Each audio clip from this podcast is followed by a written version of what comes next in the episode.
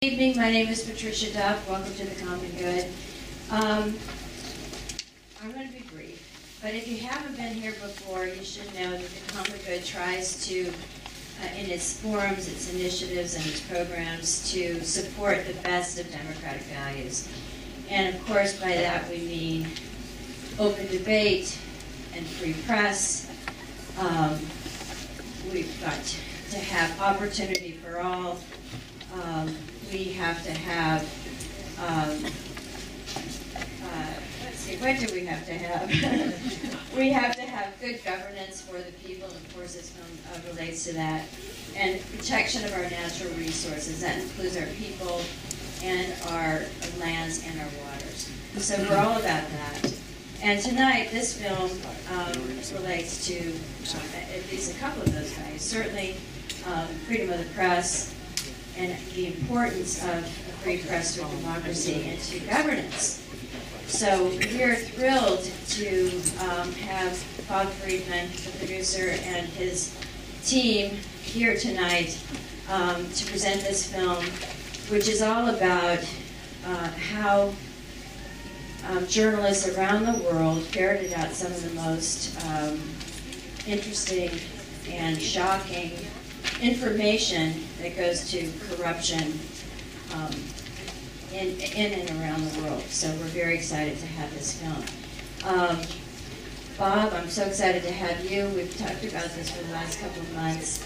And Bob is a veteran, 30-year veteran of, in the entertainment business uh, at um, Radical Media and Entertainment, at AOL, at New Line Cinema, at New Line Theater, all as a um, senior executive president, CEO. Um, and so, welcome, Bob. Thank you so much for being here. I'm going to let you um, take over. A little later, you will be meeting um, the director, Alex Winter, and um, Stephanie Ruhle, uh, our moderator, and of course, um, one of the valiant members of the press who um, investigated this story throughout the last couple of years, uh, Kevin Hall, and received the Pulitzer Prize. So please, please give a warm welcome to Bob Friedman. You know, I, I, I feel, I, I'm telling people it's my knee, because when you say it's a hip, you kind of feel old, but I just had my hip replaced last week, so you have to excuse me for sort of using this cane. Um, thank you for Pat- Patricia, um, for inviting us, um, to screen the film with you. We think our values and we think this film aligns very closely, uh, with what you're doing with the common good, so we're, we're, we're thrilled to death. Um, Following the film, as as Patricia mentioned, we're going to have a panel. Um, The panel will include our director, Alex Winter. Um, He's an award-winning filmmaker whose credits include Deep Web, Trust Machine, and some of you will sit there and take a look and realize that it is Bill from Bill and Ted's Adventure. Um, He is the real Bill. Um, He had worked actually at Viacom and MTV many years when, when- when I was there as well, and he's just a fabulous award-winning director. Uh, We also have here uh, Kevin Hall, who came in from Washington, who's from McClatchy, we'll hear a little bit more later, who won the Pulitzer Prize for his work on the Panama Papers. He's, he's an amazing character uh, himself, and I think you'll also hear a few things um, that you will not see in the film that have occurred since. That is just sort of great, fun stuff. Um, There is, and Kevin, I just want you to know, there is some press here. Um, So you should just be aware that anything you say could show up uh, somewhere else. Um, And obviously, uh, Stephanie Ruhle, um, who is the host of MSNBC Live, um, and has a show, uh, Velshi Ruhle um, herself, on, on- the weekends on MSNBC. I've spent uh, many years in this business, um, but clearly, we think that there's no better time uh, for a discussion of and a look into what's sort of going on in the global investment business. Having said that, um, the rise of a, a- of a globalized class of world leaders, which Variety in its review said are displaying behaviors that were once associated with banana republics, but what today seem to be turning into the new normal as we're living through this. Um, So I hope you enjoy the film. It's only 90 minutes, and we'll have a panel after. It's a pretty quick 90 minutes. So thank you all for coming, and we'll join you on the panel later. Are you gonna stay? Uh, why don't you guys all come in? Thank you so much, uh, all, for coming out on this Are you gonna stay? uh, treacherous night to see a movie that um, is quite a treacherous story. My name is Stephanie Ruhle. I'm an anchor with MSNBC. Uh, I am honored. Thank you. Oh God, thanks. I'm honored to be here. I'm floored. I'm floored by the story. I think, like many of you, I think lots of us, I at least, had read a lot. All right. We'll go double. All right then. Uh, for many of us, at least for me, I can say I definitely we reported on the story. We read a lot about it. We saw a decent amount. But until you see it in its entirety, even those final credits, kind of getting your head around the amount of people that are currently sitting in jail, it's sort of a wow. So for us to have the opportunity to sit down with the reporter, the filmmaker, and the producer, and how all this came together, I'm excited to have this conversation. So why don't you guys all join me? Go ahead. Great.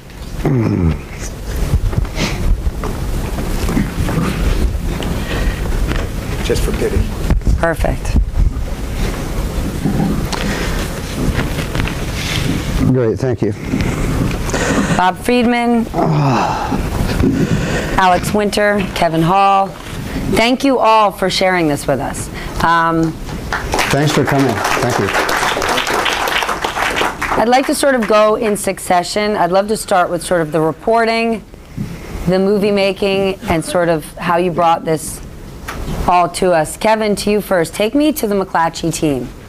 How did you all get your head and hands around covering this behemoth? Well, the short, the short version is, uh, we, we- we knew we wanted to be part of it. The Miami Herald is our flagship paper, It was Knight Ridder's flagship paper, and has since kind of become so in in McClatchy. And Latin America's the focus. These documents are in Spanish and Portuguese. Can you hear him in the You back? Okay back there? I don't think so. One, two, huh? Is that any better? Yeah. Okay, I'll just literally have my mouth on this. No pictures, please. Um, The uh, Miami Herald being Latin America focused uh, was a natural partner. And uh, Tim Johnson, who you saw in the movie, the bearded fellow, Marissa, all three of us had worked in Latin America, so it was a natural fit. We all three spoke Spanish. Uh, I spoke Portuguese, so uh, all of that together made us a natural fit for the project. And then the rest of it was just old-fashioned grind work.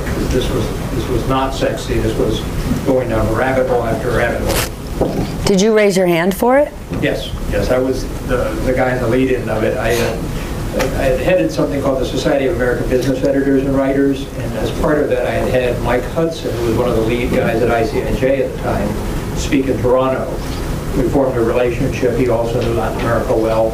So we had been talking about doing something in Argentina when this dropped in their lap, and so we already had an ongoing relationship, and from there, we were able to develop it further. Help us understand how you stuck to this story. Because right now, in the world of journalism, whether we like it or not, we're living in a short term, immediate gratification. Uh, let me get clicks and noise and headlines as fast as possible. And the first way you described reporting this was rabbit hole after rabbit hole. Yeah, yeah, this, this, I don't think this could happen today. I think we were at the tail end of being able to do something like this. Stay on that. Explain that. Well, I, I- I simply don't think newspapers were in free fall as an industry. I'm not referring to my chain in particular. I mean, you've seen the headlines with hedge funds trying to buy newspaper chains to sell their assets and, you know, I, BuzzFeed layoffs, HuffPost layoffs, across the board. I think we're in an industry that's facing a lot of challenges. The good news is more people are reading news than ever before.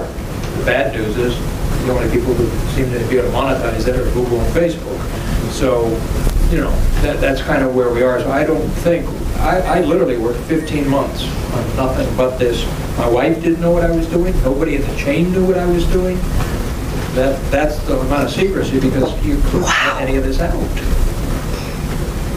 For just one more time, for 15 months, and I know I promise you two are looking at me going, I didn't come here for my health, but for 15 months, At what point did you know? You always knew I was onto something, but at what point did you know there's a real string I'm pulling on? I can tell a story Oh, you- here. We knew right away.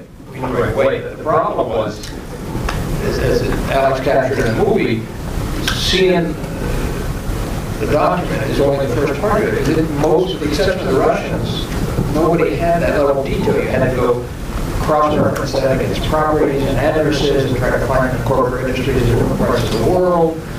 You know, so was, once you found someone you thought was the person, I'll give you an example. We spent almost six months on a guy who we were convinced was CIA.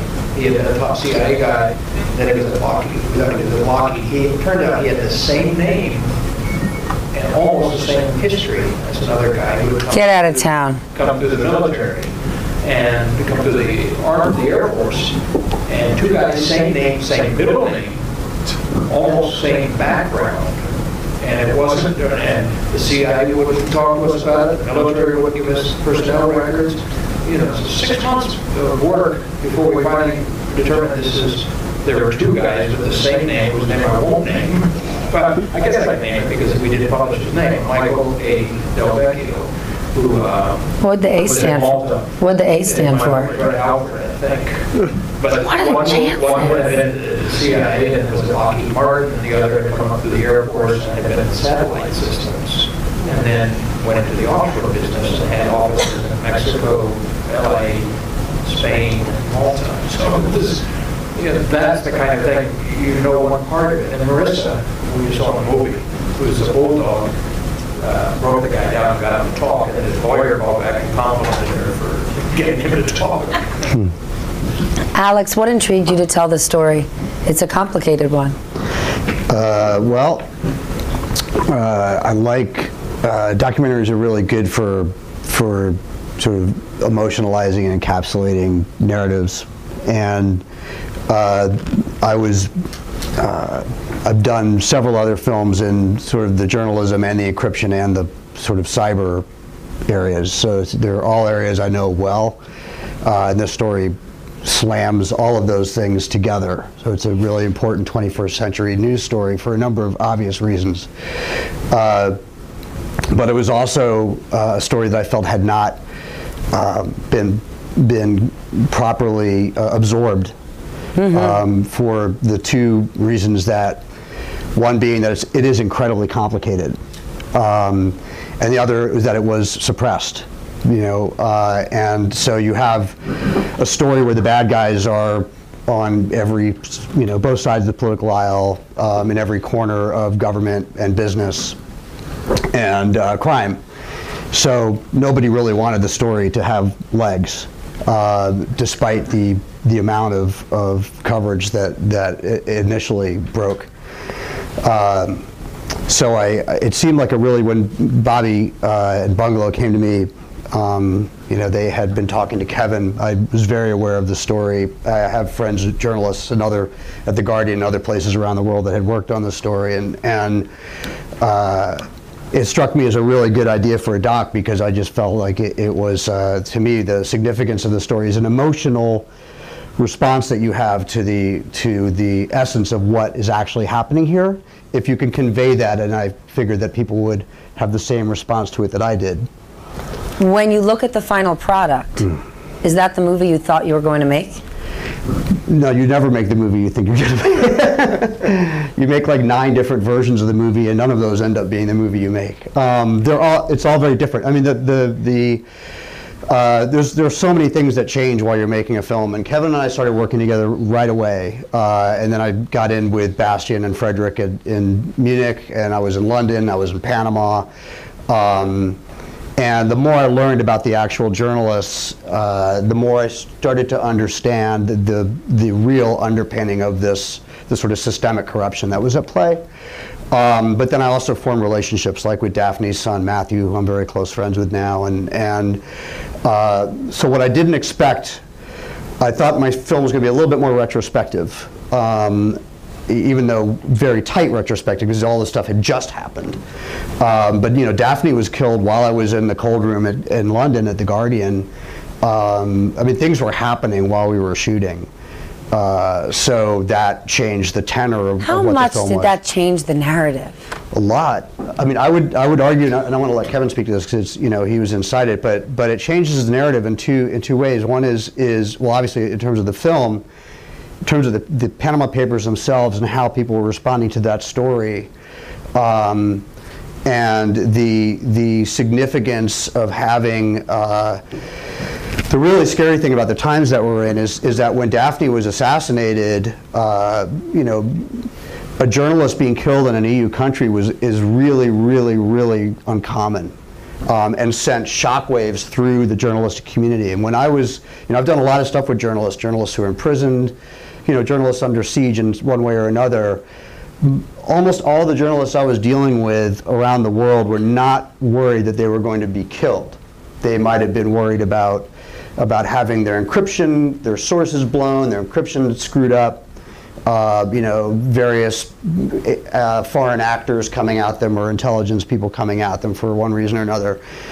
Uh, the the world changed after Daphne's death for the journalists, and the rest of the world didn't catch up to that until you know by Khashoggi's death, the rest of the world was like, oh, this is happening now. The the the general landscape of of the world has shifted. Um, the reason, only reason I said there were two aspects was the other aspect was, uh, and I'm curious to know your opinion on this, was all the journalists I knew were, were changed. Like they, nobody was take, they weren't taking it at face value that they weren't at risk anymore. Like my friends in Germany, people in the Guardian, people in different countries, they all felt now that they were potentially at risk of being killed when before they really didn't live in that world. Okay, jump to compliment Alex. One thing Alex did was he captured, he was able to synthesize a lot of different threads that we were all working individually, publishing our own stories. So one of the things that Alex did so brilliantly was make that connection with income inequality. I think we all kind of hinted at it, but we never had it as a theme. And then when you step back and, and look at it as Alex did with a step back, you understand really that connection. He, he helped us kind of see what sometimes we didn't see. So that compliment. Uh, going to the question about safety. Uh, it, Daphne changed everything, but it's not just Daphne, it's the times and what has become acceptable.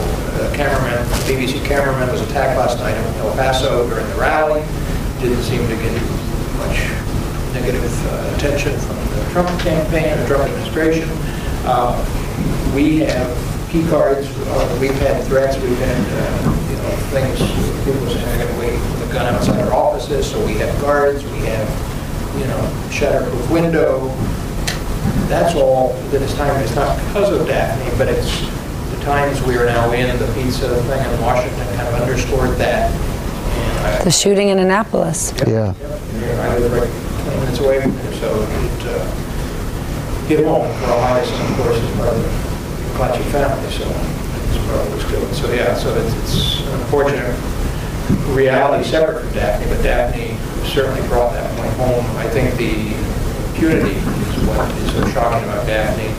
Uh, The latest news, uh, Bobby and I were talking about this earlier, and I hope I'm not stealing his thunder, but I'm just saying that one of the things that's happened is Matthew, uh, just this week, has asked, uh, the German, has made it known that he took Daphne's computers, three hard drives, gave to the German authorities because he didn't trust the police in Malta to investigate. Malta has not asked for any of that information. So Malta pretty much wiped their hands. Muscat is still there. And if you saw the backdrop of that, if you saw on the screen, Alex got the film Baku Bakshi's, what Daphne was looking at is whether or not Muscat family was helping the Azeri ruling family move money and hide money, and that's something that's continuing. Azeri and Azerbaijan. My gosh. Bobby, get yourself into this story. How did you pursue this project? Well, Why? you- To be, to, to, to be honest, um, we love docs. We've done Paradise Lost, we've done a bunch of other things. And um, we had a relationship with McClatchy, and I'd heard this story. And the first time we heard this story, what was really interesting to us was that there were 375 journalists who could keep a secret for a number of years. And literally, we thought that was going to be the story. And I actually, it was Kevin. It's great in these big companies when you can reach out to someone who was just so amazing as Kevin, who was working on this. And this was his beat. Um, and then subsequently, his beat included Trump. So by definition, it was like an interesting beat to have.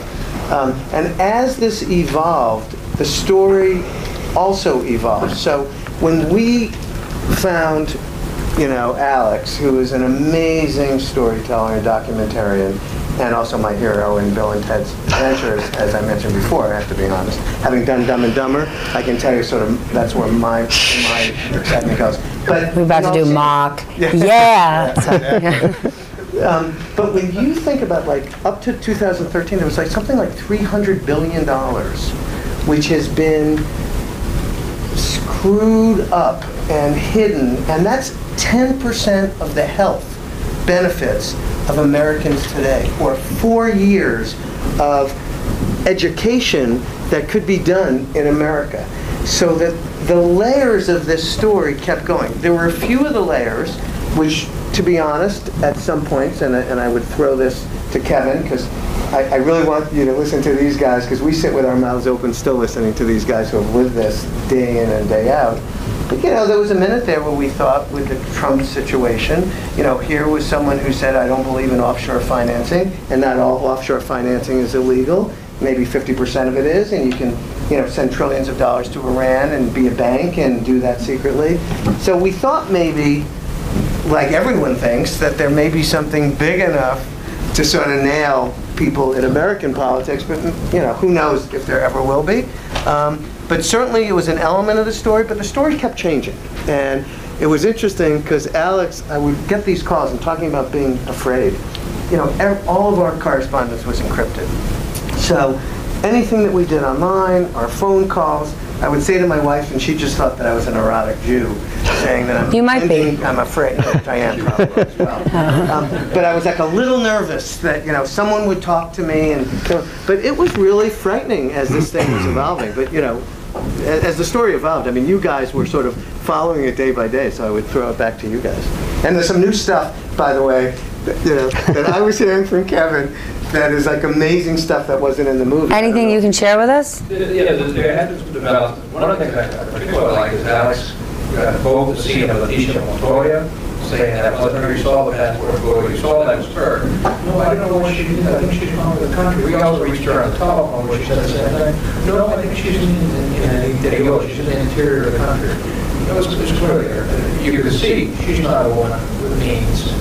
And, uh, and there was another woman, uh, Sarah, I think her name was, was Yeah. uh, North Korean shell companies who, the same thing was Philippines. Philippine, uh, ma- married to a Frenchman who then put her on all these companies.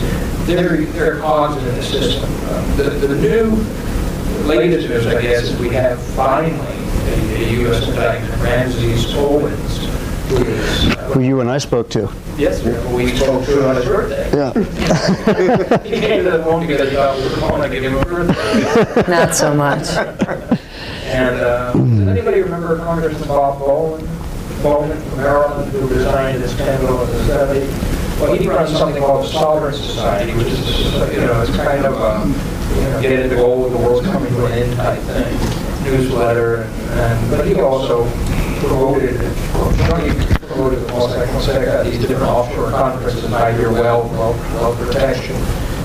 And he, then of course, did a whole story on him later on. He did, oh, I hardly knew these people, yeah, I think maybe we talked a couple times. Of course, we had the emails, and it was kind of this Kubler-Ross stages of acceptance, where, no, I have nothing, oh, right now, but it didn't hold anything, well, yeah, but, you kind of got there eventually. And in his case, he referred to Ramsey Owen as Argo Irishman. And uh, so Argo Irishman is now facing U.S. charges. Um, He can't leave Panama, he's under house arrest, uh, ankle bracelet. And the first U.S. citizen who was charged as a Boston-based accountant, uh, Peter Gaffey, know, Gaffey or Gaffney. Um, He appeared in court December 17th, so at least there's a prosecution. But it is pretty striking that virtually nothing has been done. Nevada, Wyoming have changed their laws to at least have a real contact. It's, you know, marginal. And uh, you don't have to go offshore. The dirty little secret is you go to Florida, I'm in the middle a big project right now, it's looking at all this Latin wealth in Miami, and it's hidden behind Florida LLCs, traced back to Delaware LLCs. You don't even have to go offshore for this. All right, we're going to open up to questions.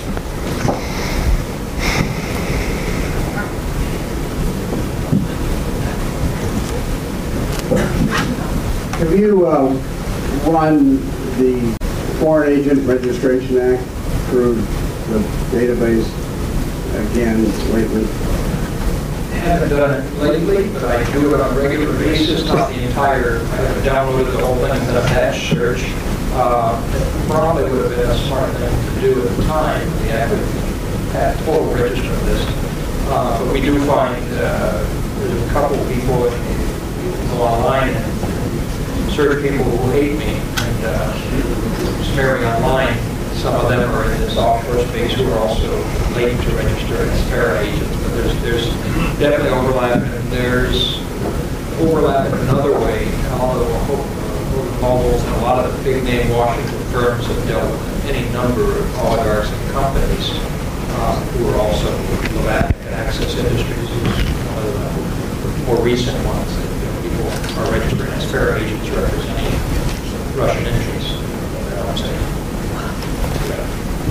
Um, Thank you very much for what we've enjoyed this evening. I wonder if there's been any intersection with your investigations and the Mueller investigation? See where the question's coming from. She was asking if there's any intersection between your reporting and the Mueller investigation. Well, given that he doesn't, hey Bob, give me a call. We have a sense that uh, some of the Ukrainian stuff, the inauguration, uh, may be as a result of some of the reporting, and some of that overlaps with the Panama Manafort, right? And Manafort, of course, uh, would be the biggest part of Deripaska. His lawsuit with Manafort and the alleged stolen money that Manafort ever paid him for played out in the as well, which uh, was was part of that. Gates less so, uh, probably Brody, more in the Paradise Papers space.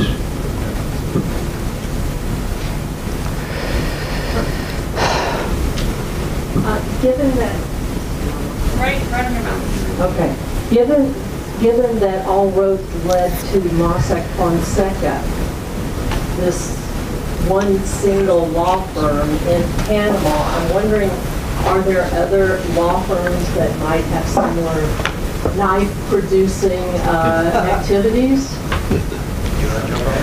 Um, Well, yeah, I- there's a couple things. One is, uh, you know, Mossack is- was global, so the the offices were all over the world, including here in the U.S. Um, uh, The the same team behind the Panama Papers broke the Paradise Papers uh, not long after the Panama Papers broke, which was Appleby, uh, another firm that dealt largely in multinationals, and uh, went a long way towards exposing what we kind of already knew, which is that multinational corporations are, are as guilty of this as drug cartels in you know Mexico. So, uh, and there are many. You know, there, when I was in Panama shooting, they were talking to me about other Panamanian law firms that were getting away with the same thing that Mossack was doing. Well, when Alex and I were on the phone with the little Irishman, he had tipped us to another competitor by a shout name. Yeah. Uh, Why are you talking to us? They're bigger and they're. Just not as successful.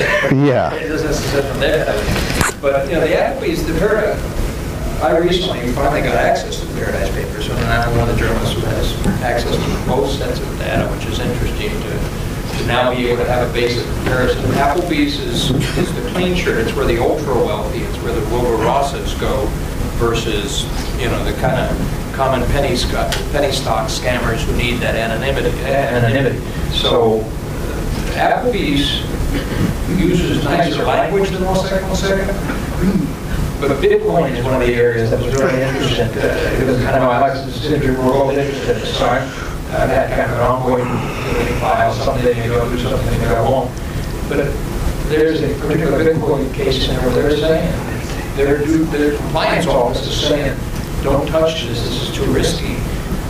And marketing people win the day by arguing, it's not a regulated business, so people lose bit of money, it's not our problem. We're just providing a service, and they can't do it. Right. So it goes back to what we were saying in the movie, they don't mind dirty money, they just have to have a thing when you do it. That was another example, Appleby's does it too.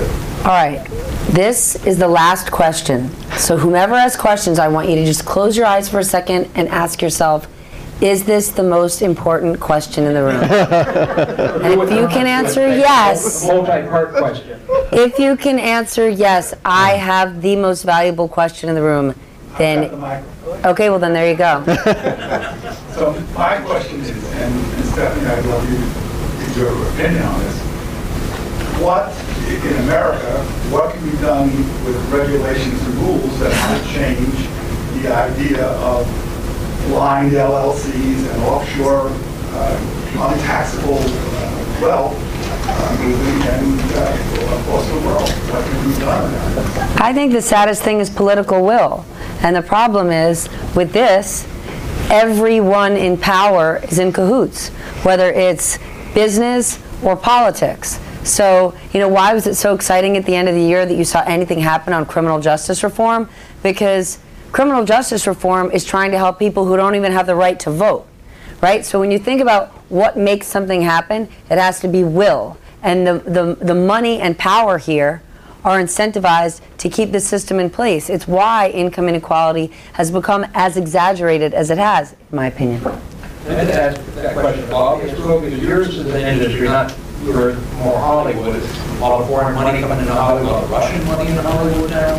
Uh, Wondered if that's had an and we certainly know that Leonard Blavatnik bought out at least one of. uh, Steve Mnuchin. Steve Mnuchin's partners. Uh, Teased teased a little bit in the movie, but didn't completely go there. How much uh, do you think Hollywood is rethinking the offshore space? Do you have any sense? To be honest, I don't, I don't, I I don't think it's unique to Hollywood. I, I I think it's in a lot of businesses, and probably the Hollywood reaction has been that the money wasn't necessarily good. Um, You saw what happened with the Asian market, and the money was there, and then all of a sudden it evaporated. Um, You know, the interesting, the only thing that I would add to that question is, which which was of interest to us, and certainly, I think, clearly defined in the movie by both, both of you guys, is the how. I mean, it is amazing to think how some of this could have happened, but we are living at a time in a political world that we're saying to ourselves every night, how is this happening with the administration that's going on? And the only thing that I would say on a positive note so great that our kids are getting very educated on how this crap works, um, which is, which is a great thing. And I thank people like you, and in Hollywood, when you're selling a movie, and I know there's some people here from Epix and some of the people who funded this, and all of a sudden in the middle of this, the guy that you've worked with wins a Pulitzer Prize.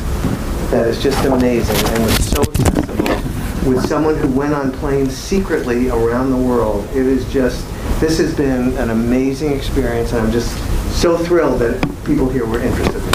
What a way to end it!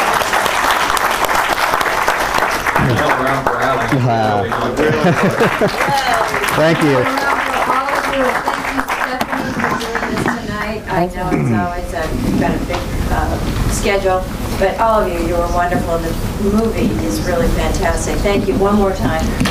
Thank all of you. My answer to your question, though, is it, it all comes down to the U.S. I mean, if we fix it here, it'll Fix it be fixed, fixed everywhere.